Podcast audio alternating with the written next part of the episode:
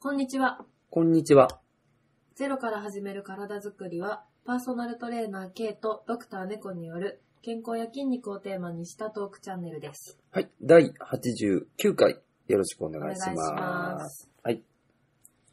なんかあります最初。うん最初うん。ジンジャーエール美味しいね。そうね。ジンジャーエールをケースでうちは買ってますけどね。最近ね。ね。うん。配達の方、ちょっとすいませんっていう。そう、2階だからちょっと重いけど、そうそうそどうなんでしょうね。その辺で買うよりはちょっと高いのかもですけど、う。え、どういうこわとかんない。比べたことないけど。なんかほら、酒屋さんとかで。あ、ケース一で買う番安く買う方法に対しては、まあちょっと高いかも。あこれ、ね瓶瓶でね、ウィルキンソンのジンジャーエール、ちょっと辛いやつですけドライど、買って、うん、で、次を買うと、その時に、古い方を持ってってくれるんですよね。そうそうそうそう。それ込みの値段だよね。そ配うそうそう送料込みの値段だよね。これでも僕この前、あの、ケースで売ってるお店でうん。見ると、はい1本、一本あたりが85円ですよっていうふうに言ってた。あれでしょ、カルディで見た時うじゃない、ん、そうそう、カルディのやつ。ねこれも値段は忘れたけど、これだって1本瓶でさ、こう。うんコップ2杯前やったら飲めるから、うん。氷入れたらね、うん、500は入ってないよね、こ入れって。ないと思います。 350とぐらいじゃない缶に1 300な杯ぐらいいじゃなかいどうかぐらいじゃないうん。 300ぐらいかななあだと思うんで、まあ、これをね、だって、居酒屋さん行って出されたらね、300円はいりますから、言いますね。 300円とか高いとこ400円ですからうね。んそう考えるとまあ、ケースで買っておくのはかなり安いけど。安いし、瓶だからちゃんとリサイクルされるから、まあそうね。出せば、 はい。ね。いいですよ。はい。はい。美味しくいただいてますね。はい。はい今年もたくさん飲みます。はい。はい、今日のお話は、はい。えー、ツイッターの方でお便りをいただいております。ありがとうございます紹介いたします。はい。えー、最近運動不足で腰痛になったので、対策で、腕が多いで すね。まあ最近運動不足で腰痛にな、なったため、その対策としてウォーキングを始めたのですが、何かステップアップしていくのを、いしていく、まあ、方法、んしていくのにあたって、注意点などがあったら教えてください。現在は2、3キロを20分から30分で歩いていて、1ヶ月に1、2キロ伸ばしていき、そのうちジョギングに移りたいと思っています。よろしくお願いします。ははいまず、はいそうですね、ステップアップ、そうですね、していくといいと思うんですけども、ステップアップって、はいその、距離を伸ばす方、あ、違う違う。うんいずれジョギングに行くっていう、うん、その階段のステップアップか、もう一個別のなんかこう、取り入れるみたいな感じなんでしょうかね。そうですどっちだね。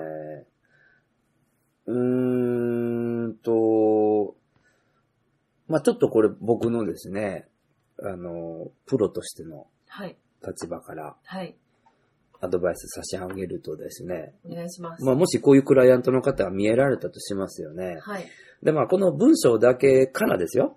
あの、本当はまあ、膝つき合わせてしっかりカウンセリングしたらいいんですけど、はいこの文章からちょっと受け取れることは、うん、この方にとって、腰運動不足になったから腰痛になり、その対策としてウォーキングを始めた。うん、うん。えーですから、ウォーキングの目的は何かというと、運動不足による腰痛の解消なわけですよね。一番ゴールは、腰痛の人が解腰消。痛がなくなることか。そう。はい、で、まあ、運動不足も解消したいわけですね。まあ、はだいから運動不足にふ付随して腰痛というものがひっついてるわけですようん、ね。うん。というのが目的、まあ、ゴールになりますので、はい、まずそ、そのゴールを一つ、あの、しっかり、えー見定めて、うん。エクササイズをその後どうするかを考えるなるほどって。こと。頑張って歩いても腰痛が良くならないと意味がないというか、まあ、まあ、本人のためにならあえてなっちゃうわなけいですとねいうことですね。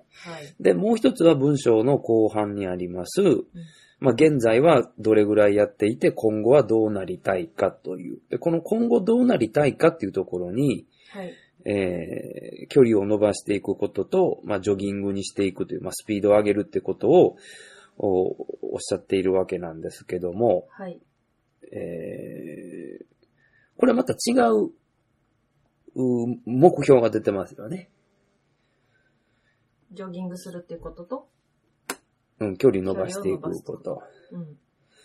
で、大事なのは、えっ、と、最初の、運動不足による腰痛解消という目的のために、はい。距離を伸ばしていったり、スピードを上げていくことがさらにプラスに働くかどうかということをお考えるんですよね。なるほど。だからそ、れうん。この文章から、まあ僕が受けた印象としては、この方二つクリアしたいことがあるんですよ。腰痛を直したいとし、いうことと、ジョギングもしたい。ということなんですよ。で、そこに関係性を持てるか持てないかというところうんです。うん。僕は関係性あると思いますようん。程度によると思うんですけど。うん。多分この人はせっかく運動する、腰痛を治したいから運動を始めて、うんせっかくするんだったら、いずれはジョギングをするようになりたいなってうん思ってるわけですよね。そうですね。じゃあ、本当にそのジョギングを目指すことが腰痛にとっていいことなのかっていううんことをプロは考えるわけですね。そうです。うんだから、もう一つその手前も考えないといけなくて、はい。まあもしその腰痛というものを一番考えるんであれば、この他に選択肢はないかどうか。腰痛を良くすもう一緒に考える方法。そうです。だから必ずしもウォーキングだけなのかどうかといううんこうとんですね。それは探せばいろいろありそうですよね。そう。で、それをまず、あのーできるだけたくさん出してですね。はい。あとは本人の、おー生活環境、まあ、物理的要因と照らし合わせながら、じゃあ、ウォーキングが一番手軽でうんいいですね。うんだったら続けれそうですね。という、まあ、ところから、まあ、話が具体的にまた進んでいく。なるこほういうど流れねです。ね。本人の考えてることもう当然尊重しのま、す。うなんん。ていうか背景はすごくいろいろあって、やっうん。ぱプロはそれを、こう、なんていうのうん。いっぱい考えて、いろんなこれ選だっ択肢をね。ていう細いうん。道を見つけるわけね。うんうんやっぱり長い目で見ていったときに、あの、まあ、言うたら、ウォーキングをどんどん、例えばですよ、負荷、運動量を増やしていったときに、さらに腰痛を起こさせたくないっていうのそがううん目的なんです。あ、今度僕の目的になるんです。あはいはいあの、まあ、言うたら、事態を悪化させたら意味ないですもんうね。ん、いけません。うんので、そこを一番気をつけます。はい。と、まあ、もっと言えば、腰痛の原因が本当に運動不足からなのかということも考える。なるほど、なるほど。うこんの、方はそう思ってるけど、そまあ、実は違うことに原因があるかもしれないもんね。う、うん。うん。でね、まあ、ここまで話してると、あの、この方も、具体的に距離と、あの、ジョギングになるまでの具体的なエクササイズ、はよ言えや、もう、って思うかもなんですけど、そこを急ぐとね、うんやっぱ長続きしないんですよ。で、失敗するんですよ。あ、なんか膝がでも今度痛いとか、あれみたいなことになりますので、えー、まあぜひそういうところも一度も、まあ見見直すといううか、ん考えていただくといいかもしれません。こう、深く準備がいる、いるんですね。物事を始めるときには。そうです。ね。だから、あの、やっぱり、しっかりカウンセリングではですね、はいい。ろんなことを聞いて、うん。えー広い観点から、やっぱりこう具体的にエクササイズをやっぱ決めていくとはい。いうことが大事です。はい。さであそろそろ。具体的な話はい。なんですけど、えーワードとして、まあ、腰痛、ウォーキング、この二つを考えた場合に、はい。えー腰痛の一つ原因として股関節の、うんお可動域が狭いとか、ほうほう例えば伝部、ハムストリングスの柔軟性が低いとか、はい。いうことは、まあ一般的な慢性腰痛考えられます。はい。まああとは、腹圧が保てない腹筋力の低下とか、はい。ことも考えられるので、えー、ウォーキングをするときに体幹が安定、腹圧を保って安定、そしはてい股関節の可動性が高まるような、なんかプレエクササイズをしておくといいんじゃないでしょうか。準備運動っていうか、こう、うんはい、アップみたいな。うん例えば、はい。えーおすすめなのは、壁とか、まあ、何かこう、寄りかかれるところがあったらですね、えーその壁と、そうです。50センチぐらい、ちょっとこう距離置いて立つわけですよ。はい。で、壁に手を当ててうん、あの、前傾姿勢をとる。壁に向かって立つって、うん。まあ、ウォールプッシュアップとかっていう姿勢ですよね。はいはいはい腕立て伏せを壁に向かってやるみたいなはい姿勢で、で、腕突っ張ったまま、で、そこで今、前傾なので、あ、この時の姿勢は頭から足まで一直線。はい。脊で柱ちょっとこ脊う柱麻酔。傾いてる感じね。そうそうそうそうそう。はい。で、それで体を支えてますから、い支えるっていうことで、腹圧がまず安定します。ほうほうほで、そこで背中腰が反ったり、もしくは丸くならないように。例えば、まあ、頭の位置を安定させて、ニーアップ。片方ずつ足を上げる。う。ほう。で、する股関節も。そうそうそう動そかう。すそうそうそう。うん。とか、はい。もしくは、それを片方ずつ右左、右左ってやってもいいし、慣れてくると、今度右足上げ、前にね、持ち上げて、で、その右足を今度後ろへ伸ばす。伸ばすってことは着地しないってこと。切り出すみたいうん、そう。まあ、は少しスイングというか、な。はい。ちょっと振るという。で右足前、後ろ、前、後ろってすると、もっと股関節の極伸展可動域大きくなりますよね。で、今度左もやるとか。という風なエクササイズをした後、ウォーキングに入ってもらうとなるほど。良いと思う。はい。うんまず、プレエクササイズをする。そう。はい。だから、ウォーキングということがメインになりますので、はいそのメインのためのプレエクササイズですね。だからその場、膝上げでもいいんだけど、壁に手をついて腹圧を高めると、より安定性、うん体幹の安定性出るから、股関節の可動性が出るよっていう。これ、だからその後歩くときは、その腹圧をちょっと意識あ、そうしそうて、そう。そうさそうっきそう。のあれを思い出してそうそうそ歩うくわけですそねう。そうそう。ということですね。はい。えー、っていうのがまず第一かな。はい。と思います。で、えー、あと、ウォーキングっていうのは三大エクササイズでいうところの有酸素運動に当たりますよね。はい。で、まあ三大エクササイズっていうぐらいですから、他の二つも、まあ、バランスよく取り入れていくことは必要になってくると思います。筋力トレーニングとそストレッチう、そはい。うですね。まあ、例えば今言ったウォールに手を当ててはい股関節を動かすのは、股関節にとってのダイナミックストレッチに当たると思うので、うんまあ、3つのうち、これ2つクリアするわけですよね。はい。で、筋トレに関しては、えー、例えば、スクワットでもいいと思うし、えー、ランジスクワットでもいいと思うし、えー、もう簡単なエクササイズでいいので、はい。あの、取り入れていただくといいと思いますう。んで、これは、走る、あー歩く前にやってもいいですし、はい。まあ歩いた後でもいいんですけど、はい。えー運動不足という、まあ、ワードがありましたので、あまり一日のうちに全部やらず、今日は歩かずに筋トレだけ。うんうん。まあ、ストレッチと筋トレだけ。明日はストレッチとウォーキングとかいう風にうんするといいかな。なるほど。筋トレは結構がっつりやった方がいい。もう筋持久力を増やす、うん。こう、軽くてたくさんできるやつでうん。良い。そうですね。まず導入ですので、はい導入段階ですので、えー脳神経系ですね。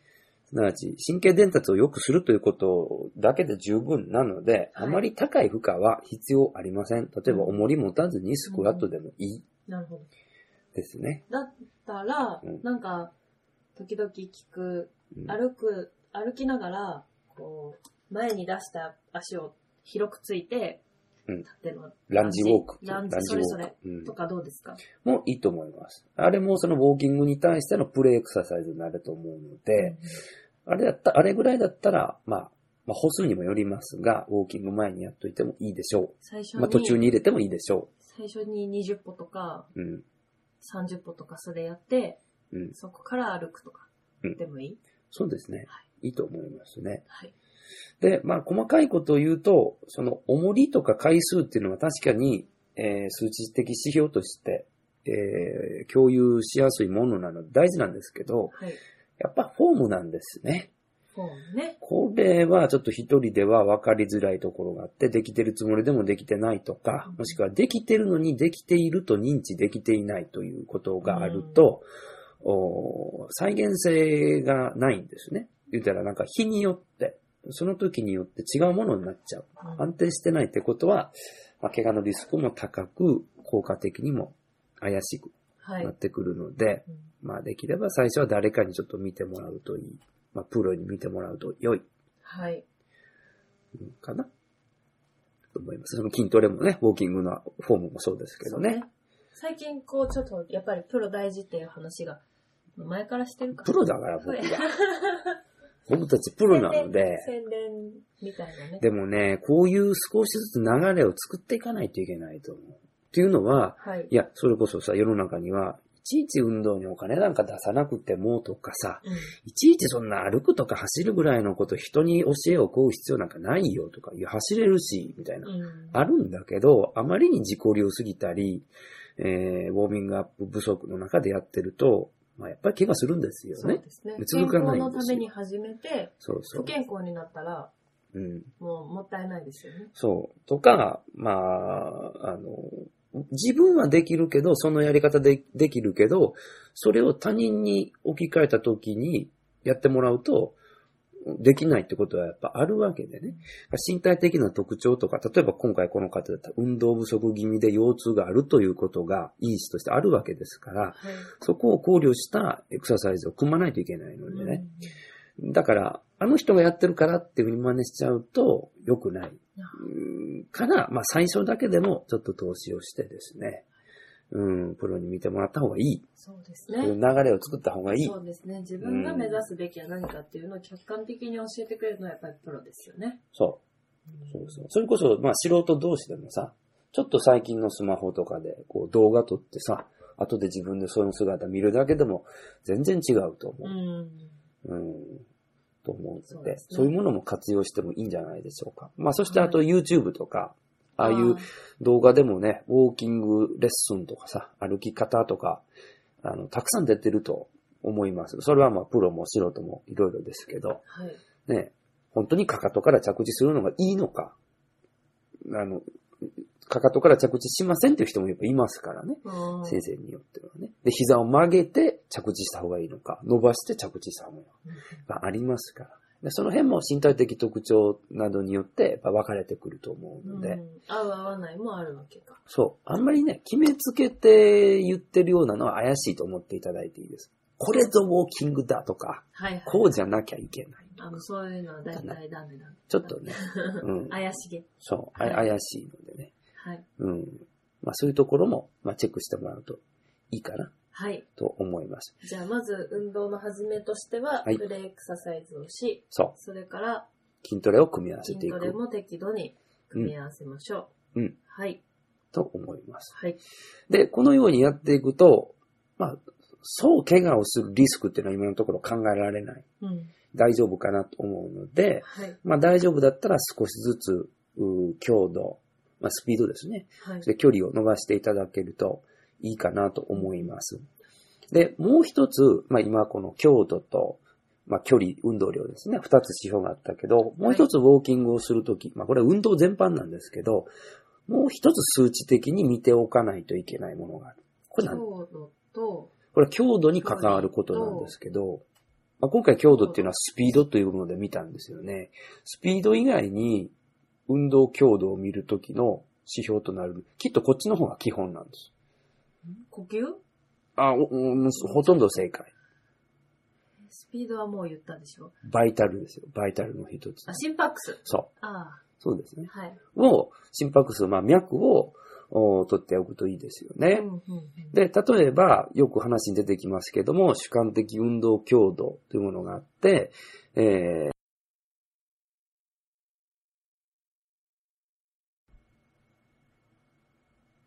はい。ちょっと電話がかかってきまして。はい、ちょっと途切れましたけど、はいちょっと続きですけどね。はい。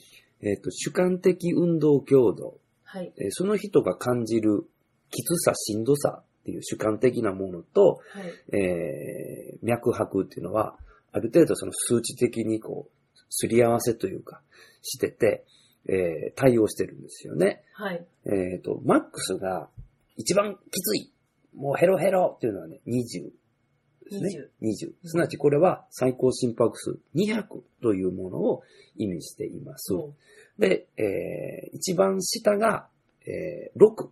六、え6で合ってたかな ?8 やったかな ?8。八、その辺。 その辺。えー、12スケールやったっけ ?14 スケールか。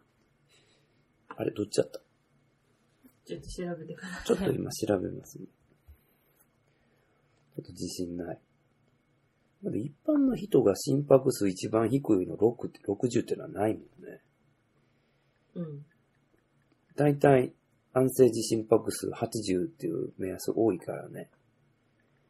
同ああ郷とから、きっと、同郷と、音声時心拍数 80? 結構早くないですうん。あ、やっぱ6やった。ごめんうなさい。ん、60。うん。だから、はい。えっ、と、1、2、3、4、5。15スケールか。6からうん20まではい。なんですよねう。ん。で、ウォーキングって、まあ大体どれぐらいかっていうと、うーん、10前後。10から10人ぐらい。かなり楽であるから、やや、まあややきついのちょっと手前ぐらい。きついとも言わないぐらいみたいな。うん、うん、うん。まあ全然喋れるし、はいみたいな。うん。うん。それこそちょっとこう、歩きながらでも水飲んだりもまあできるかな、うんみたいなぐらいよね、はい。ウォーキングっていうのはうん。で、これを、これも考えて運動強度っていうのはまあ上げていかないといけないわけですよ。はい。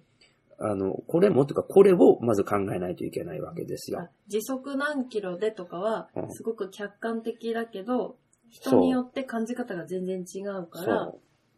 そのそう。主観的な強度が一番大事な目安。そう。プラス、客観的に本当に脈を取って、はい。どれぐらいかっていう、そそれは今思ってる主観と、ちゃんと数値的に合致してるかと。うんいうところを見ないといけないんですよね。はい。で、今回お便りいただいた方は、スピードとか、まあ、距離を上げていきたいわけなんですけど、はい。どのタイミングで上げるかってことを考えないといけないですよね。うん。例えば、明日、えー目標が達成できた。じゃあ、朝ってさらに目標を上げるのかどうか、それが正しいのかどうか。もしかすると、もう少し同じ、えースピードと距離を続けてからやった方がいいのか。もしくは、1ヶ月というスパンを考えた場合に、はい。えー筋トレはよくこれを言いますけど、あの、3週目までは、ちょっとずつ負荷を上げていって、はい。最後の週の4週目はちょっと落とすんですよね。あーっていうのはずーっと上がり続けることっていうのは、まあないし、はい。えーオーバートレーニングを防ぐ上でも大事なので、ちょっと落とすというところを入れて、うんはいで、次の月になると、まあ前の月の1週目よりはまだやっぱちょっと上げていくみたいな感じ。散歩進んで一歩さ、まあ、下がっがるみたいな感じでやるので、でウォーウォーキングもそういう風にした方がいいかもしれなて。いうん。ので、えー基本的には、まあ、さっきの話、えー心拍数、そして主観的運動強度のお数値を見ながら、確実に次に行けるなというタイミングで距離を伸ばす、スピードを上げるということをした方がいいかなうんと思います。で、えーあと、まあ、腰痛のことを考えた場合に、まあ、これ筋トレの考え方ですけども、はい。運動量を上げるのが先かうん、なんか重りを上げるのが先か、どっちですかね。まあ、言ってもあ、スピードを速くするか、安全を考えた場距合離を伸ば、すそう、安全を、あ、筋トレの場合、だかかってこらと回数を増やすのかう、んか、重さを上げるのか、回数うんどっちの方がなんだよそうなんですよね。やっぱ重りを上げる、負荷を上げる方が、怪我のリスクが高いはいですね。うんっていうのは、その重さをまだ経験したことがなかったりするので、はい。無理な力の入れ方をする可能性もある。あー未知の世界なのかそうそうそう。なので、はい。回数運動量を増やした方が、まだ安全と考えられますので、まずは、まあ、ウォーキングも距離を増やしてみてはどうかなと思います。はい。で、心拍数もお安定している。うん前よりガーンと上がることもなかった。大丈夫だった。そしたら、距離を少し戻して、スピードを少し上げるという風にしてもいいかもしれません。なるほど。うん。で、そのスピードに慣れたら、そのスピードでまた距離を少し伸ばす。うん。だから、距離スピード、距離スピード、距離スピードと、こういう順番で、えーバランスを見ながら上げていっていただくといい。ただ、このいつそうするかっていう、何週間とかっていうのは、やっぱりアドバイス、今の情報量だけじゃできないですね。そうですね。まあ、うんその距離をやった時に心拍数がうん。前よりもゆっくりだなとか、そうですね。そんなのを目安にしたらいいんでしょうかね。そうですね。で、あの、頑張りすぎて、もしですね、頑張りすぎてしまって、オーバートレーニングになりかけた時の兆候としてですね、えー、頻脈になる。うんはい。うん。なんか安静時も脈高いなとか。まあ、あと、すずっとこう、疲労感うんうんがずっとこう残るとか、うん、なかなか、うんまあ、パフォーマンスが上がらない。なんかしやっぱしんどい。同じ距離、この前と同じ距離なのになんかすごくしんどく感じるという時は、もう完全に休みを入れてもいいと思います。はい。とか、まあ、ウォーキング以外の筋トレとか、もしくはストレッチなどにもう少し時間を割くとか、うんうんバランスよくした方がいいかもしれません。まはい。あ、そんなとこでしょうか、今日は。はい。はいじゃあ、まとめると、まとめて。えー、まず、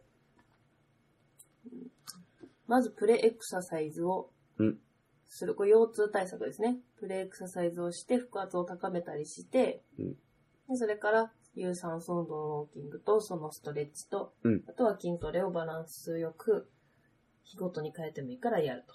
はい。で、ジョギングを目指す上では、えー客し主観的運動強度を参考にしつつ、脈も測りつつ、はい距離を伸ばして、えースピードを上げて、ての繰りそし返て距し。離を伸ばしてっていうのをしながら、早くしていくといいんではないでしょうか。そうですね。はい。あの、スピードを上げるってことは、ウォーキングからジョギングに、あの、変わるわけなので、はい。きっとフォームはまた違うものにうん。当然なるわけですから、はい。そこも、まあ一回、誰かのチェックが入るといいかもしれませんね。そうですね。走り方といううんう方んですけどね。はい。そんなところでしょうか。まあ、あと、おーあれですね、その方の、おー身長、体重、体組成なども、まあ、本来は考えなくてはいけない部分でもあります。から、体重、肩の場合はですね、えー腰痛、膝痛が増す、発生する可能性もやはり高いうんうん。わけですから、先にそちらの方をやらないといけない可能性もある。まず体重を落とさなきゃいけない場合とか、まず筋力をつけないといけない場合とか、うんあるわけですね。そうですね元の状態によって。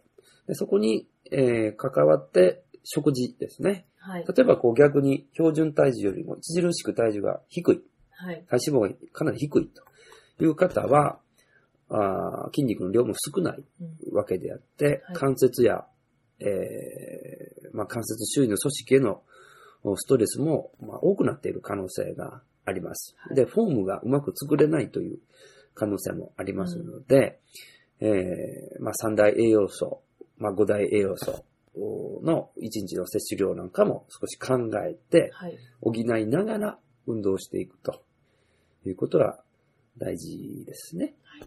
ちなみにウォーキングというのは有酸素運動ですから、先週の話、有酸素性気候ですから、えー使うエネルギー源としては、まあ主にやっぱ脂質なわけですね。強度が低ければ低いほど脂質なわけで、はい。で、ジョギングになっていくにつれて糖質を使っていくわけですから、この二つの栄養素は摂取しておかないとうん運動にならないということですね。糖質制限しながら走るのはちょっとね。危ないですよ。はい。えー、黄門筋誘拐ですね。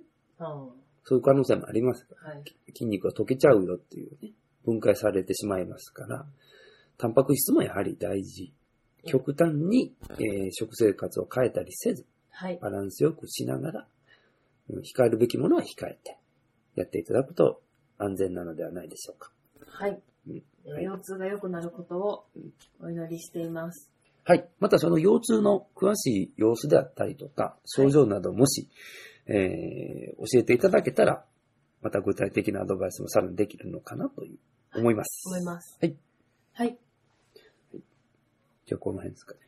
はい。いいですかうん。あのね、はい。あのー半年ぐらい前に、はい。あのー年は僕より10個ぐらい、15ぐらい、15歳ぐらいね、年下のね、大学生の、あのーパーソナルトレーニングを今からやりますっていう子と、うん、うん。話をしたことがあったうんうん非常に好青年でね。はい。で、で、たまたま僕も同じ施設で、今からじゃあ、パーソナルをやっていこうかということで、で、なんかイベントやろうか、みたいな、はそういう話し合いをしたことがあった。で、まあ、イベントもやってもいいんだけど、なんかこう、月に1回か2回ぐらい、僕らの活動というか、まあ、パーソナルトレーニングってものを認知してもらうための、なんかこう、チラシみたいなんでも作ろうか、配布できるはあフリーペーパーみたいい。パなー。ソナルトレーナー新聞みたいな。みたいな。うん、例えばそこには、こう、ダイエットネタとかさ、はい。うん、別にパーソナルトレーニング以外で運動とかと関係があるようなこととかも載せていこうか、みたいな感じで。その時に、僕が叩き台を作ったの。そ僕こんなのつ、まあ、出そうかなと思ってて、前作ってたよね、って言って。で、僕そこに書いてあったのは、あの、そもそもお客さんは、クライアントは、あの、パーソナルトレーニングって一体何なんだっていう方の方が多いと思うので、まう。だまだ。うんこの辺田舎なので、はいそのやる意味って何なんってとこを気を利かせて書こうと。うんうん僕の。方から。どうしてパーソナルトレーニングをするのか。なんで必要なのか。で僕はね、もう、はっきりと、あの、怪我をせずに安全にトレーニングをしてもらうためって僕は書いたんですよ。はあ。まあ、いろんな理由があると思うんですよ。本はい当に。なんだけど、僕の中ではやっぱそこが一番。うんなんですよ。で、まあ、特に、その施設は中高年の方が多いので、まあ、どのスポーツクラブでもまあそうですけどね、中高年の方が多いので、で、かつその方の方がお金も持ってたり、時間もありますから、はい。まあ、ターゲットの層になるわけですよ。であの方たちに話を聞いてみると、筋肉むっちゃつけたいとか、はい。もっと体力増やしたいとかって、まず言わない。うん。もうこのままでいい。このままでいいからずーっと維持していって、えー過ごしていきたい。元気に年を取りたい。そうそう。はい。だからもうこれ以上膝が悪くなったりとか、腰が悪くなったりだけはしたくないとうん。いう、言うたら、僕らのまだ年齢ではわからない価値観とか、あーまあ、言ったら運動の目的だったりするんですよ。はい。もう言ったらイケイケじゃないから。うんうん。うん。うんだけどね、その一緒に話した彼は、これってパーソナルトレーニングの本当に目的なんですかねってこう言ってきたわけよ。うんまあその本当のっていうか、本当の目的なんていうものそのものもまあ存在しないと思うんだけど、人それぞれだと思うんだけど、はい。まあでもやっぱ僕は安全で怪我をせずと、せず運動できるっていうことは、うん、とても大事だと思ってます。うん。そうですね。うんう。んまあちなみに彼は、あの、トレーニングの効果を、まあ、だ、まあ出させるというか、より効率よく運動してもらうためのっていうふうに言ったわけ。ああ。まあ言うたら、その行く、行き先、ま、あの、目的地までの最短ルートを案内しますよっていうこと。はいはいはい。そうそうそうなるほどね。そう。まあ K さんは安全な道を案内するし、うん。うん。まあそれが最短だったらそれは一番いいんだけそどうでね。すね。うんうん。うん、いいんだけど、多くの場合うんでも、こう、リスクを負うと怪我するから、うん。特にそういう一般的な方は、最短ルートが一番安全な道かもしれないですけどね。そう。うんなので、まあ、あとその今、こう、ルート案内の、ちょっと例えになったけど、はい。あの、いつもならこの道空いてたのになんで今日こんなに混んでるんやろか、とかさ、はあはあ。この国道の方が車線もいっぱいあるから早行けると思ったのに、今日はそうじゃないっていうう、んあるでしょ。ある。裏道ってものも存在、抜け道とかうん。あるわけで、あともう一つは、何よりその人が、その道を通りたいかということですね。うんやりたいかどうか。うんう。ん。例えばですよ、買い物に行くじゃないですか。はい。い行く前に、あ今日は、あの店で、あのジャケット買うぞ、と決めて行くわけですうよ。んそれがゴールなわけですよ。うんでもそのお店までに、家から最短距離で行っても、面白くないわけですよ。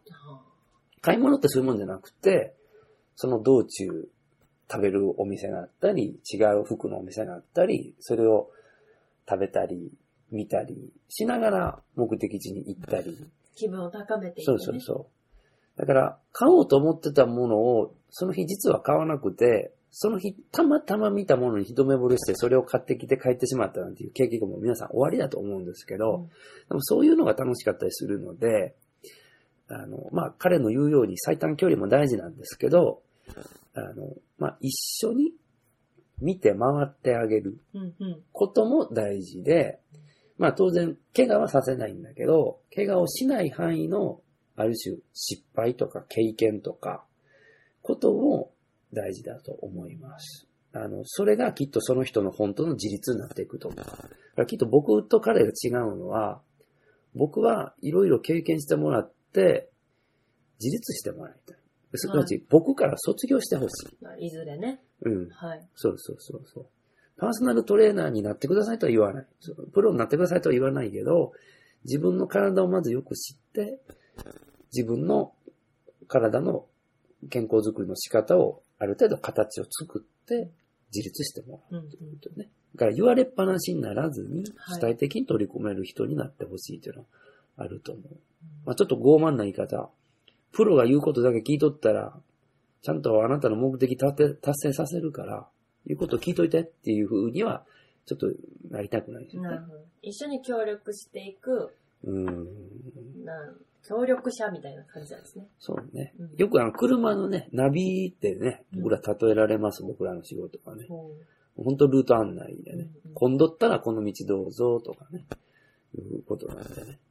うんまあそんな話をちょっと今日、前半の話しながら思い出しましたけどね。はい。うんまあこのように指導者にもいろんな考えを持って、うん。えー指導してもし人がね、いっぱいいますので、はいまあ合わないいると思います。もう今日の本当、冒頭の僕の話のくだりじゃないけど、はよ具体的なエクササイズ言えようん。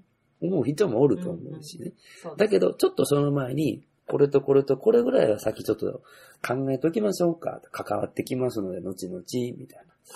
まあ、そそういうことも、まあ、大事うんかなと思いますね。はい。はい。はい僕はもう喋るこ今日はとはあちりょっまとせん。熱い話を聞くことができました。うん。うん。そうね。はい。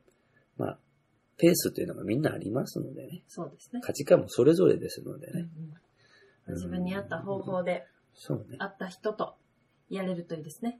そうですね。はい。はい。はい。では、今日はこの辺で、あ、ツイッターをやっています。はい。ゼロから始める体づくり、はい。えー、ハッシュタグカタカナでゼロからだ。とつけて、ツイートしてください。はい。ご意見、ご感想、ご質問、お待ちしております。はい。はい。では今日は、はいこの辺で、はい。さようなら。さようなら